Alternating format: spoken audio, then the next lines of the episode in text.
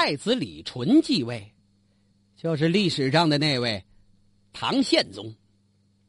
宪宗皇帝登基之后，打击了以王叔文为首的革新派，这才涌现了二王八司马事件呢。不过，唐宪宗也是一个享有一番作为的皇帝。在宪宗元和十年，也就是公元八百一十五年，出了一件大事。唐宪宗不是重用宰相武元衡吗？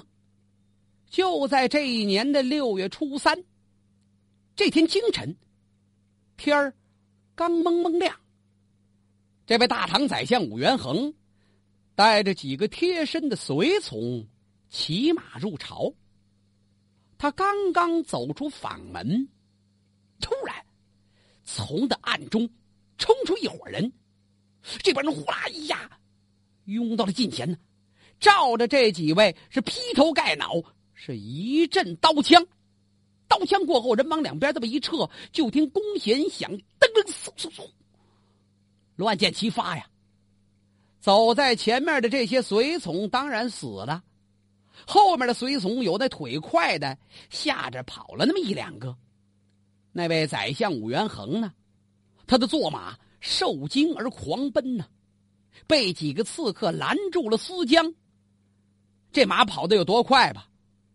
把三个刺客带的十好几步，勉强才把这马给勒住了。众人一拥而上，挥刀砍死了大唐宰相啊！把武元衡的脑袋割下来，用破布这么一包，出溜一下子，逃的是无影无踪。几乎就在同时，另一个大臣御史中丞裴度也遭到了袭击。万幸的是，这位裴度裴的人。头上就受了点轻伤，捡了一条性命。转过天来，在一些国家重要机关的门首出现了没头的告示。哪是抓贼的衙门，哪都有这告示。写什么呀？物急捕我，我先杀汝啊！多狂啊！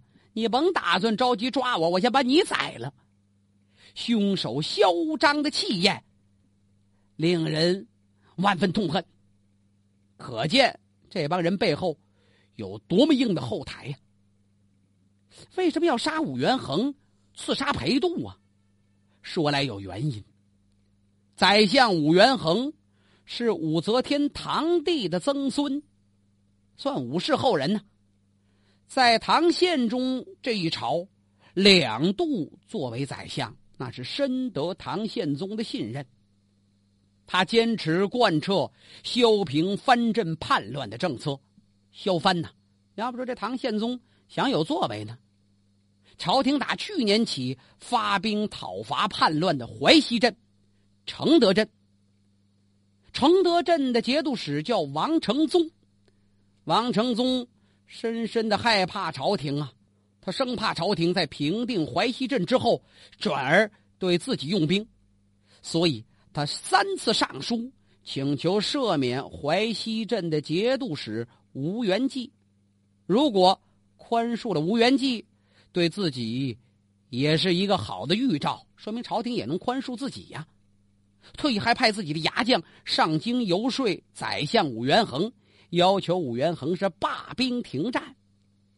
可这武元衡跟唐宪宗一样是力主削藩呐，怎么能答应这种请求啊？王承宗的亲信被宰相武元衡痛骂了一顿，赶出门去。这么一来，闹得很崩啊。所以刺杀宰相这事儿这么一发生，很多人怀疑一定是王承宗派来的刺客。其实，这一件谋杀案的主谋是另一个更为阴险的割据势力——资青镇的节度使。叫李师道，是他给策划的。李师道曾经跟王承宗一起上书，阻止朝廷对淮西镇用兵。李师道手下的门客给他提过建议，这大人不得不看清局势啊！皇上坚持讨伐淮西，这是谁的主使啊？这都是武元衡的主张。如果我们派人杀了武元衡，其他的宰相就会害怕，必然劝皇上退兵。那么各镇不就相安无事了吗？嗯，李师道眯缝着眼睛琢磨了琢磨，好吧，就这样设计了这一场谋杀血案。出乎策划者意料之外，武元衡被刺杀之后啊，朝廷内部不但没有说一片恐慌，反而更团结了。正所谓叫同仇敌忾呀。兵部侍郎许梦荣面见唐宪宗是声泪俱下呀，陛下，自古未有宰相横尸路旁而道不惑者，此朝廷之辱也。古往今来，哪朝的宰相就死大马路边上抓不着凶手啊？这不是咱们大唐王朝的侮辱吗？他是以泪洗面，叩头带血呀，请陛下以裴度为丞相。就连那位大诗人白居易也几次上书，力请穷追凶犯。唐宪宗严令在长安城内大兴搜捕，能捕获凶手的赏钱万贯，封五品高官。谁要是敢冒着胆子藏匿凶犯，那么举族而诛之，灭你全家呀！裴度不也受伤了吗？但是轻伤。现在身体稍有康复，他连忙面见唐宪宗啊，陛下，淮西是朝廷心腹大患，不得不除啊。而今朝廷下令讨伐，各地藩镇都在看着呢，他们在看朝廷是否真有决心，咱们绝不能半途而废。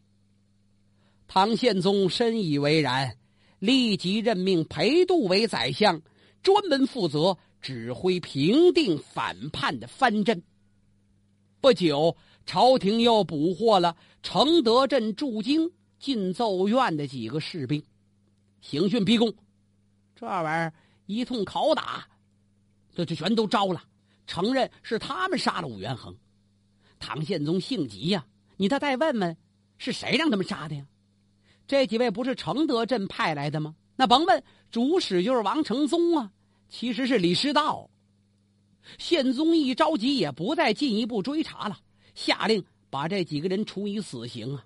宣布对承德镇王承宗发起讨伐。可是当时的唐朝廷还在对淮西镇用兵，这多线作战当然是对朝廷不利呀。再说那位李师道，在成功刺杀宰相之后，他又打算派人在洛阳发动叛乱。他倒是乐不得在幕后操纵，朝廷跟承德打打你的呗。洛阳的这一次叛反，幸好有人给告发了，派出来的人马被唐朝的政府军全部歼灭。经审讯之后，这才发现，感情刺杀武元衡的主谋是李师道，不是承德镇的王承宗。可已经打起来，也不能收兵啊。洛阳守将赶紧将主要的罪犯送往长安。唐宪宗这一次比较慎重了，他不想再增加战线了。他把这件事严格封锁，保密消息。一年之后，一直等到淮西镇平定之后，唐宪宗才宣布讨伐淄青镇的李师道，这叫权宜暂缓之计，而且一举平定，李师道也被杀。武元衡的案子，这才算有了一个结局。这是后话。咱们先说这淮西镇怎么平定的。攻打这淮西镇是万分艰难呐。有一位名将叫李肃，他在历史上留下了自己的威名。话说，在唐宪宗元和十二年，也就是公元八百一十七年。这一年十月十五这天是天色阴沉，寒风呼啸。那雨夹着雪，有多凉啊！拍到人的脸上，就好像要把这层面皮打烂了一样。这天傍晚，有一支军队由打军营里边悄悄的就出来了，将旗上标着一个“李”字。这旗几乎被寒风冻裂，为首的将军就是那位大将李肃。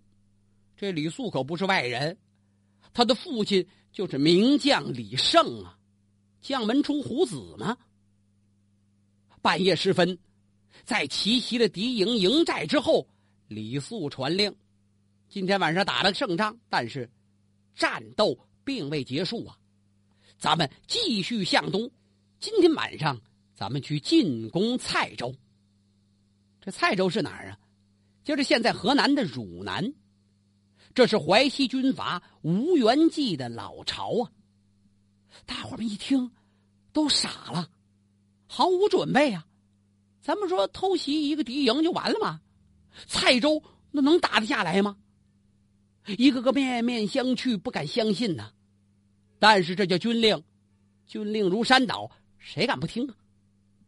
唐朝自打安史之乱之后，咱们多次提到。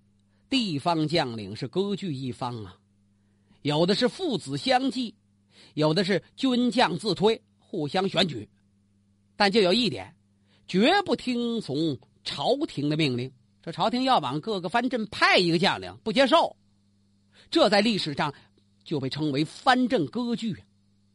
以蔡州为中心的淮西镇，就是藩镇中跟朝廷作对最凶猛的一个。淮西镇到今天已经设立六十年了，你别看它的辖区不是最大，但是它地点很关键，它卡在连接中原跟江南的要道上。淮西兵马骁勇善战，因为他们打仗经常骑那骡子，所以号称骡子军。朝廷两次讨伐，都被人淮西镇给打败了。那么今天。带队出征的李肃，虽然说是名将之子，可是知道底细的人都看不起他。为什么呢？此前呢，他当了十多年的文官。你别看他爹是名将，这儿子会不会打仗，这还两说呢。唐宪宗启用李肃，让他接手这支军队。李肃到这的时候，这个军队刚刚打了败仗，被淮西军打的是士气低落呀。李肃到这之后，发表文告啊：“小玉三军，为什么朝廷派我来呀？朝廷知道我李肃柔弱而懂得仁耻，我这人比较有度量。那么现在话讲，我比较低调，我能够顾全大局，所以派我来安抚你们。至于打仗，那不是我的特长，用不了多久，朝廷还会派大将来专门指导你们战争。”我就是来安抚军心来的。大伙心想：这玩意儿可能吗？果不其然呢，没多久，他也不管什么操练人马了，甚至于这个军队纪律的约束还不如先前了呢。可是与此同时，有些举动又与众不同。比如说，原先军中养了很多歌妓，现在李肃将军把这些歌妓都遣散了，你们回家吧，该干嘛干嘛去。他自己跟士兵吃一样的饭，没事也不在那帅帐里边坐着，他是挨个病号房的去看呐，有多少伤病员、受伤程度，他都要一一慰问、安抚吗？就这样持续了半年，半年过后，这才慢慢的恢复操演人马，还是偷偷摸摸的。好些伤病员已经伤愈了，小不严的跟淮西军。打了这么几场小仗，所谓小仗，那是极其小规模的前哨战，哎，全当是操演人马的一次演练吧。你别看这小仗，每战都胜，这使得士气低落的唐朝政府军哎有了一点士气。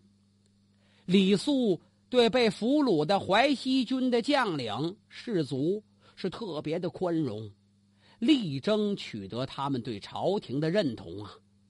好言安慰，有伤的还帮着养伤，乐意回去的还派人送走，绝不杀害；不乐意回去的，就留在我这儿用吧。他甚至把人家一名叛将叫李佑的作为自己的先锋，这是委以重任呐。好些人想劝又不敢说，这样的人万一反复了，那不等于给人家通风报信了吗？但是李肃对叛将是十分的相信。尽管手下部将很多不理解，但他有自己的把握。就这样准备了三年，三年多的时光，除了打小仗，没有正式对淮西军开战。而淮西军因为常年作战，淮西镇里的经济是残破不堪呐，老百姓最可怜了，吃树皮食草根，再加上吴元济政权。这吴氏领导者极其残暴，甚至禁止百姓在街上窃窃私语，有瞎点头站那瞎聊的就杀了。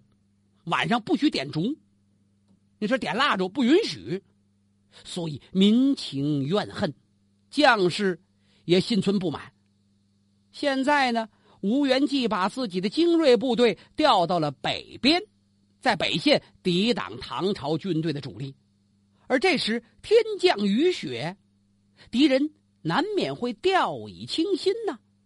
李肃恰恰抓住了这个机会，利用天气对敌人的麻痹，他要雪夜偷袭。李肃带领军队顶风冒雪，连夜跋涉七十里，在第二天早晨，神不知鬼不觉的就来到了蔡州城外。李肃带头往城墙上爬呀，因为城里毫无准备，毫无提防，主力都调到北边去了，守城空虚。李肃带领士兵爬的那叫城墙，谁还不跟着玩命啊？杀死了守门的敌军，打开城门，放下吊桥，命令城墙上的士兵继续击帮打更，好像都跟以往一样。李肃的军队是悄无声息、偷偷的就进了蔡州城了，一下就包围了吴元济的衙门。吴元济做梦也梦不到，说在这大雪大雨交加的夜晚，会有唐军杀到家门口啊！听到脚步声，起先他没怀疑，以为是前线军队回来，是不是取什么东西，拿点冬衣，取点物资啊？等到内城城楼，梆点声不对。那时候城分内外城啊，他的衙门在内城，一听这梆声怎么有点乱呢？吴元济上城这么一瞧啊，一看那旗号傻了，是唐朝政府军的旗号。哎呀，他连忙指挥一千多名亲兵赶快拼死抵抗。一千来人，措手不及，难以调动，没有准备。前后用了不到两天时间，这内城彻底被荡平，吴元济被抓了俘虏了。这个最顽固的藩镇，终于是一举荡平啊！宰相裴度来到蔡州，将军李肃全身戎装是叩见迎接，裴度连忙下马上前伸手搀扶啊！李肃将军，奇功一件呐！陛下一定会重赏将军，大唐万万子民一定会感谢将军的。李肃连忙拦住了宰相裴度的话：“大人，不可过于对我亲切。这儿的军民多年没有见到朝廷的威仪了，请大人示范朝廷的威仪。那意思，您甭跟我客气，该摆谱摆架势，您得摆出来，让他们看看。”上天使者的威风，裴度多聪明，马上正襟危坐。李肃重新施礼，裴度是端坐受拜，在李肃的陪同下检阅军队呀。从此，蔡州成为了拱卫朝廷的重镇，再没有发生反叛的事件。淮西镇被平定之后，各地藩镇都受到震动了。安史之乱以来的藩镇割据气势终于被压了下来。李肃雪夜袭蔡州，成为中国军事史上奇袭战力最成功的一件。唐宪宗削藩终于获得成功了，骄傲也就随之而来。这位唐宪宗有自己的喜好，喜欢什么呀？喜欢神仙术，对佛教很有兴趣，他盼望着能靠佛教无边的法力来维持统治，所以经常往外派那些大使。特殊的大使，叫功德使啊。什么任务啊？让他们到各地的寺庙，代表自己去烧香。功德使得知，说法门寺有这么一段神奇的传说，就上奏唐宪宗，说法门寺护国真身塔内藏有佛祖释迦摩尼的佛指骨舍利呀。相传每三十年一开塔，这一开塔，则岁丰而人安，应该奔法门寺啊。就在唐宪宗元和十四年这年正月。唐宪宗派太监到凤翔，把佛骨舍利迎到长安。宪宗皇帝亲自是顶礼膜拜，还把这佛骨留在宫中供奉三天，然后送到各个佛寺，是轮流供奉。长安城里边好佛的王公贵族、官吏百姓纷纷前往瞻仰膜拜，是施舍金钱呐。有的甚至于倾家荡产，这也不知犯了多大罪过，这么买安心。一时间，整个长安城掀起了一股佛教的狂热。没人反对吗？有啊，那位大文学家，当时的刑部侍郎韩愈，对这股崇佛狂热很反感，他毅然写了那篇《见佛骨表》，上书唐宪宗。在文中，他说道。古代中国的皇帝以及大禹、商汤、周文王、周武王等等圣君都很长寿，百姓也很安居乐业。可是自从东汉汉明帝时引入佛教之后，各朝之战乱而灭亡。南北朝时候信佛，国运何其短暂呢？南朝的梁武帝虽然说做了四十八年皇帝。而且三次舍身同泰寺，但最后怎么样？被侯景之乱逼得活活饿死。可见佛不可信呐！百姓愚昧，他们见皇帝如此敬佛，自然也不惜以家产性命去重信佛法。外国使者来朝，陛下不过在宣政殿接见一次，而且还不允许他们在民间妖言惑众。何况是枯朽之骨啊！古代君王凭吊死者，都要使巫祝用桃木去除不祥啊。现在无故取污秽之物膜拜，对皇帝是有害无益。韩愈请求把这段指骨交付有司，投注水火，永绝根本，断天下之疑，绝后代之祸。好，这一下可捅了唐宪宗肺管子了。